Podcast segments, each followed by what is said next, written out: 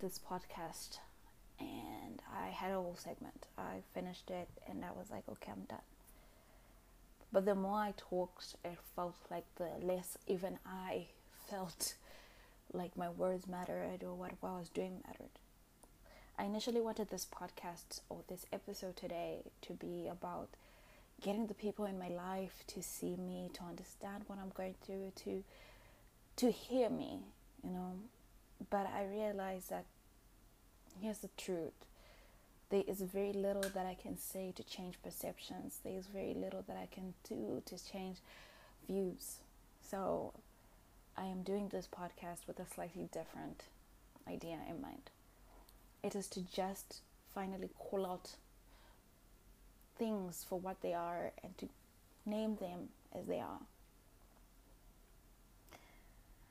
I was born in Zimbabwe after independence, about 11 years after independence. So I am a born free. That means my country, for as long as I've remembered it, has been majority black, black run, black owned, and black power. But the definition of saying black was never really that big for me because it was normal. To call me black in a Zimbabwean context doesn't actually really tell you much about me. It doesn't add really much to the value, to value of it. But I did go to a nursery school that was previously predominantly white. I don't remember much from that time, but I do remember funny experiences like the fact that the mothers, the black mothers, would speak in Shona, which is the native language that I speak, and they were trying to gossip about the teacher. And the teacher came and started talking to to having baby talk with one of the kids in Shona, just so that the mothers knew she could understand and speak Shona too. And I thought that was funny. That was my idea or my experience with racism. Fast forward, I went to a primary school. It used to be the best primary school that was government owned in my district. But I remember by the time I went to grade one, there were no more non black people there because evidently it was already like well known. All the white people had pulled their kids away from public schools so that they can send them to private schools that were predominantly all white or actually all white. They would rather homeschool their kids than be around black kids at this point. And again, that was my experience with racism almost passive, almost something of a bigger narration to my life. Then, high school, I went to Peterhouse, which was again a historically white school, but at this point it was about 40% white, 60% black. So, in the power of the majority, a lot of the things that were racist just didn't hurt as much, or they didn't affect me as much, or I couldn't name them as such. But the truth is, I was not exempt to it. And I'm going to recall a particular incident that is going to factor and shame and, and, and show of the story that I want to talk about today. Is Peterhouse was one of the elite schools in Zimbabwe. Among the black girls and that were, because it was a girls' school and the boys' school, were the most powerful, some of the wealthiest people in the in the country sent their kids to this school. On average, the net wealth wealth of these black kids and these black families was in the top ten percent of the country. Yet, I recall randomly. I don't even know how the conversation had started, but I know it became a fact that was known when apparently the black boys had asked the white boys if they would ever date any of the black girls and the black the white boys apparently had said we only ever see the black girls as mates. See the wealth and the education and the culture and everything about us did not exempt us from the racist views and degrading beliefs because these people say that regardless of what you're worth or what you achieve or how smarter you are, how much talented you are, you're nothing but someone who I can only view as a servant. Again, in the power of the majority, we didn't think much of it because at the end of the day, look, some of these guys were not even viable partners just because they were not in the same financial bracket as most of the people. So we didn't talk about it. I didn't think much about race, and it's something that I don't like to talk about. And I'm to say that I don't like to talk about race. Talk about race and to call people racist and to have these racial issues. It's a conversation I hate to have. I loathe to have it. I often avoid it by all means necessary. The reason I avoid it is because I feel like it is a it is a it is a zero sum game. It is a it is a conversation with no winners, with nothing. It feels like I get to say something hurt, but I get nothing. There is no action, there's no reward. So maybe that's why for a very long time I never wanted to acknowledge it. I was raised by first generation out of the war, first generation out of colonization. I am literally first generation after colonization. I am so privileged in so many ways, and I am grateful for the life that I've been given. So it becomes hard for me to acknowledge that there are obstacles that I can't surmount or there are views and beliefs that I can't change. I have a president who made me feel like I was powerful. That being me, being Zimbabwean, being black was powerful. It's something I believe and I only you know hold dear and true and i never question so it becomes hard when i get into spaces where people challenge that belief or try and make me believe i'm less than what i know to be. But that's what happened. When i came to university i remember i met this boy. He was at first he was just very chatty you know like really cool chatty little boy. And we were chatting. And he came from an upper class British family. And I remember we were having conversation again. Somehow the conversation came interracial dating.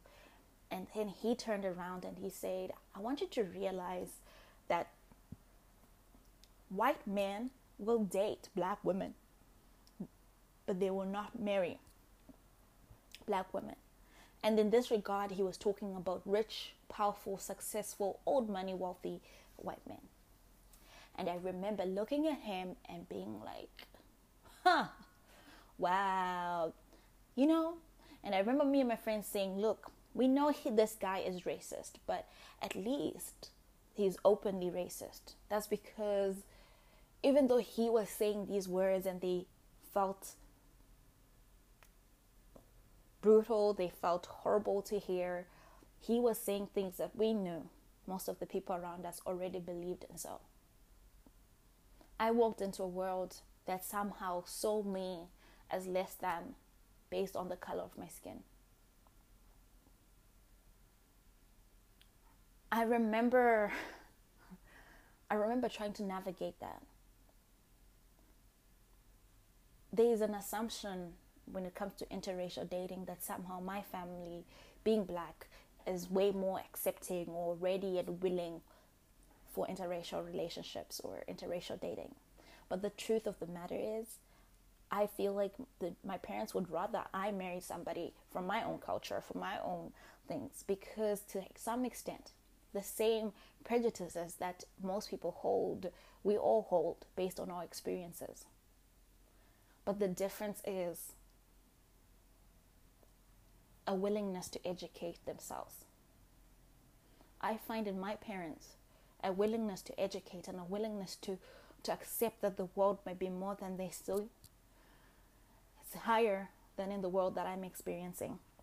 I come into a world that looks at me as less than and constantly looks for reason to justify that. Recently, I had a guy approach me, a white guy approach me. I didn't approach him he approached me. I think that's the first important part. He made advances, and I made it clear that his advances just weren't working because I found him not compatible with me. His response was something that was borderline. You know what? But this makes sense because you're racist, right? this guy who came across normal started talking about how how dare I ask that of any relationship when I'm African. And because and when I ask him, what do you mean? And he's like, well, you know, because Africans are poor. But I was like, why do you assume because I'm African, I'm poor? You met me in Sydney, Australia. What about me saying I'm poor? When he couldn't address this, he said, No, but your cousins are poor. I'm like, But what do you know about my cousins? What about my cousins? Like, no, I don't mean your actual cousins. I mean, like, other Africans are poor. And then when you ask the same question, say, Look, but you're Polish, and most po- Poland is a poor country and it has poverty. This guy refused because you see, in his head, poverty is something that is synonymous with being African, and it cannot be something that is real for him. Yet, my experience and my travels have shown me that a lot of European countries, a lot of Western countries have significant poverty, which is actually relatively worse than the poverty in Africa because it isn't a lack of actual access, it's structural. Yet, here I was with a guy who approached me because he thought I was less than. His assumption was the color of my skin meant that I was deserving of less respect, that I was deserving of lesser standards, that I was deserving of lesser effort simply because I was black. Then the question becomes why did he approach me in the first place? Right? And the truth is, because he sees me as less than. I am somebody to be used for sexual pleasure, but never really somebody to be taken seriously. And this is the theme that I keep seeing on and on and on again. And when we talk about racism, it's very easy to make this a white and black situation. I have had the exact same experience with Asian guys. I literally had guys tell me, look, I would absolutely date a black woman, and they were on dates with me, but I would never marry you or take you home because I just couldn't deal with that level of a hassle. Yes, it becomes a hassle because you know your family will be racist. You know that your family has deep values that are anti black. You know that blackness and that being lighter and being closer to whiter is something that is valued in your culture in all cultures. But you know that to bring this conversation up within your family structures is going to be difficult. But here we are, and we have the conversation, and no one wants to address that. Right? And then the next thing comes to this concept when you ask, tell people like, oh, you know, then people are like, no, no, no, no, no. It's not that our family is racist. It's not. It's not like we're saying you shouldn't date interracially because we're racist. We're just saying that our cultures are different. And then I ask the question, what about my culture do you know? What about my culture do you know that can have you justify that your culture and my culture are not compatible? What about my culture do you know exactly? See, saying our cultures are not compatible has become a euphemism for racism. Has a, become a euphemism because I can't date you because you're black. I would be very happy to have somebody get to know my culture, then say, look, your culture has this, these, these, and aspects, and these aspects are just not compatible with these aspects of my culture that I value. Yet often when people talk about culture, it's people who have not even bothered to get to know me. And I want to say this, and this is a concept that I keep seeing even in friendship. I have attempts at friendships where I end up having people being like, no, no, no, of course. It's not that this person was being racist. They were actually just, you know, different cultures. Our culture, no, you're racist. Your behavior is racist. That is racist. The, the things you're saying to me are racist. It's not a cultural thing and it is not lost in translation. It is the fact that what is being translated is exactly what it is. I remember coming to Sydney and being so shocked. My whole life, I am used to racism from white people. And even the current discourse is a lot of racism for white people. And that is because, look, my country was colonized by white people. A lot of Africa was colonized by white people. So we are used to racism structurally, systematically, in every way from white people. I expect it, I'm used to it. In a ways, I've learned to deal with it and to identify it when it happens to me. What I wasn't used to was where the white people had said to me, Are you on scholarship? Is your dad a politician? Is your dad corrupt? These were the questions I was asked blatantly to tell me that I didn't belong where I was. Here, I got the question that kept coming every single conversation Hi, how are you? So, how long have you been here? See, the first couple times it happened, I thought, oh, you know, you all want to know how long we've been here. But after a while, I realized what people were asking me is, why do you speak English that well? Why is your English like that? So I started being like, hi, I've been here this long, but I speak like this because my country was colonized by British people and English is an official language in my country. And then it's like a light bulb moment, like, oh, that's why. And I'm like, yes, that is why, you know? Um, because to them, to the people I was meeting, they weren't expecting me to sound like I sounded. They were not expecting me to hold myself, to carry myself, to command a room like I commanded a room. I surprised them and they just didn't know how to put it. And when I say command a room, like we're going to tell you a funny anecdote about my welcome events. My welcome events, I ended up looking like the host of events because I just network, because I have been groomed and nurtured and trained to do so because I'm confident that way. But people just couldn't balance it out. It was having people be curious about me because I was not the box they wanted me to be. And I honestly thought, okay, maybe curiosity is a good thing because people want to learn. But what I realized soon is that the racial and anti blackness, particularly in the Asian culture, is so strong that it cannot easily be erased by being a good person and being normal.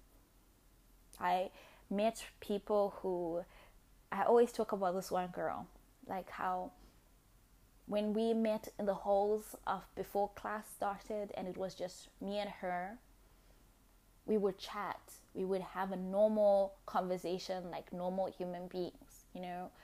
And as soon as our other Chinese friends came through, this girl would ignore me and act like I don't exist. It was like you could almost see it. Like I could, I could, I started to.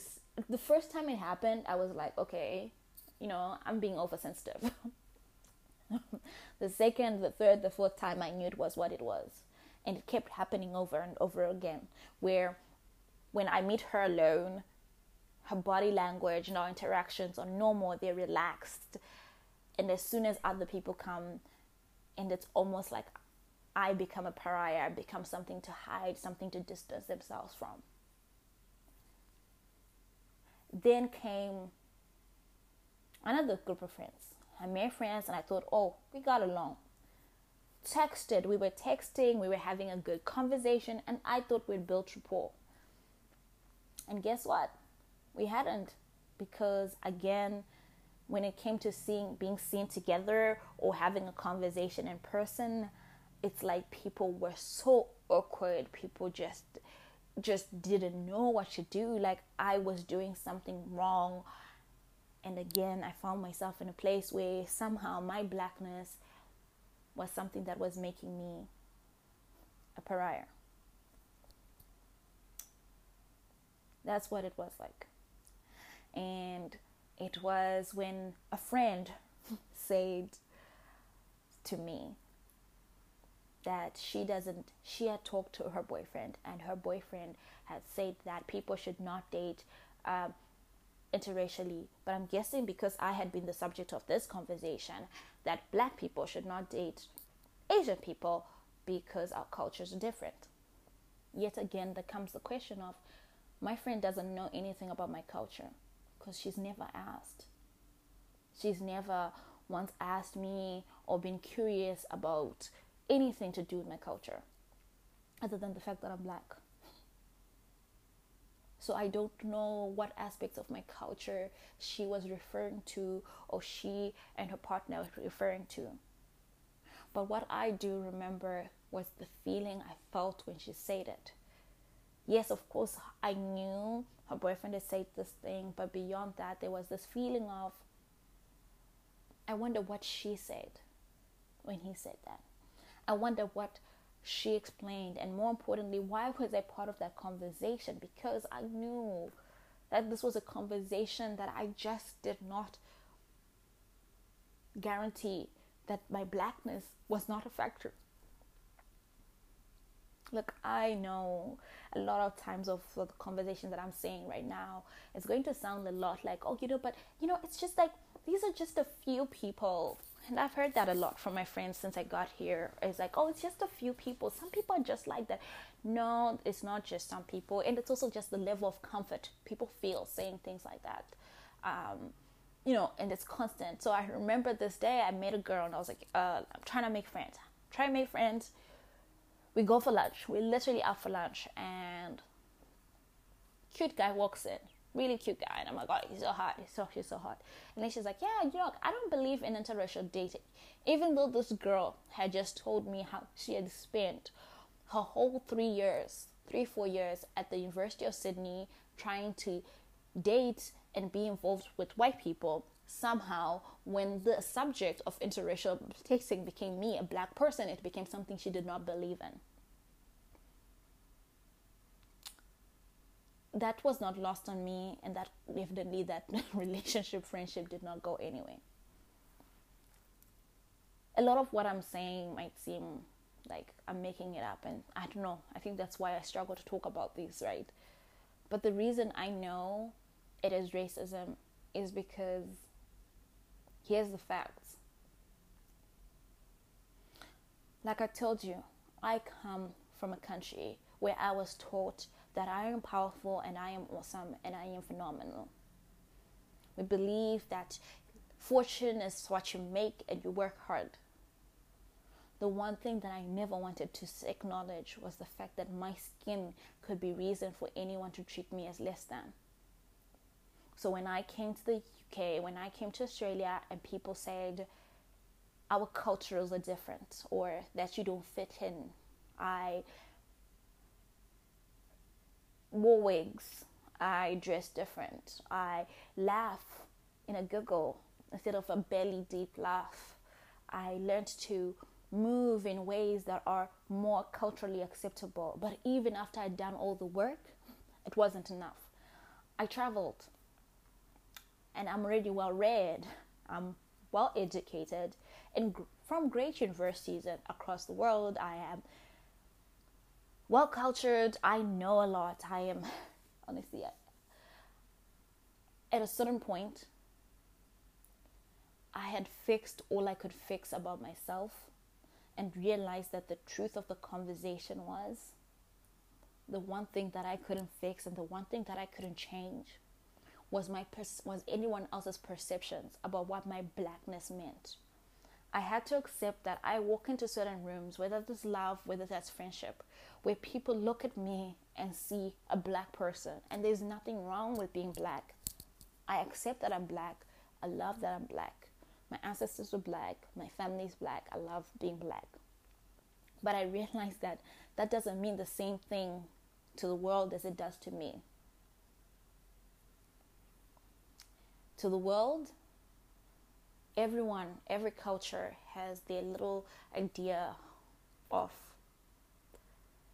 what blackness is. And I, I think the beautiful quotes that I saw recently was when somebody said that until the world acknowledges that almost every culture has a horrible word for anti for black, has a racist term for black people, we cannot dec- we cannot accept what that the anti-blackness is not. We can't deny that anti-blackness is not a thing. So basically, everybody has a racist term, and I I see it all the time. I see it in languaging. I see it when I consume media from other cultures. I see it right. So when people see me, even people who have never experienced black people in their lives, even people who have not even bothered to educate themselves about any aspect of black culture, when they come and they look at me, they already have an idea of what I'm supposed to be. They're either looking for reasons to justify that belief or they're just sticking on extras without actually changing their core belief. And their core belief has tended to be that I am somehow less than because I'm black. But the thing is, that's not true. And the reason I'm having this conversation is not to convince myself or to convince anybody else that being black does not make me less than or that I am amazing because I'm black. I am amazing, full stop. It's not about trying to convince people, it's about finally acknowledging that the people and that other cultures tend to have racist views and beliefs around black people and around my blackness. And I, i'm not going to try change it or try be like oh i'm going to fix it or this needs to change. The truth is you're allowed to believe what you believe about what it means to be black or whatever. That's your prerogative. But in acknowledging that racist behavior and racist things happen around me i am hoping to give myself the freedom to stop trying to fix something that is not broken because I am great. And I'm also starting to give responsibility and to call out the racist behavior around me, not because I can change it, but so that it won't be something that I have to keep accommodating. I have had some racist experiences. It, and they've been difficult. And like I said, some of these things have happened and been at the hands of people that I call my friends. They have been at the hands of people that I assumed liked me. Sometimes I've seen it coming, but others I've been as shocked about it. Ultimately, though, whatever we think about race, whether you think your race, your nationality, your tribe, your religion, your whatever is superior than somebody else's, I think we need to educate ourselves. We need to be curious. So, so people out there who say, I have a this friend, I have a whatever, insert adjective friend. What exactly do you know about your friend? What do you know about this aspect of them? What do you know about their blackness? What do you know about their culture? What do you know about this person beyond your already perceived views? I hope that as I go into the future, I meet with friends and I meet with people who give me a chance to get to know me as me, to have people who are as curious about my culture as I am about theirs, to have people who acknowledge and don't try to pretend or minimize the anti-blackness in their own cultures and belief systems.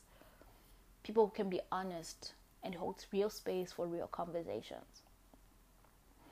My friend said to me the other day that having conversations about this is difficult, and the truth is, yes, it is. But I do think that even the most difficult conversations, when when said with love, with sincerity,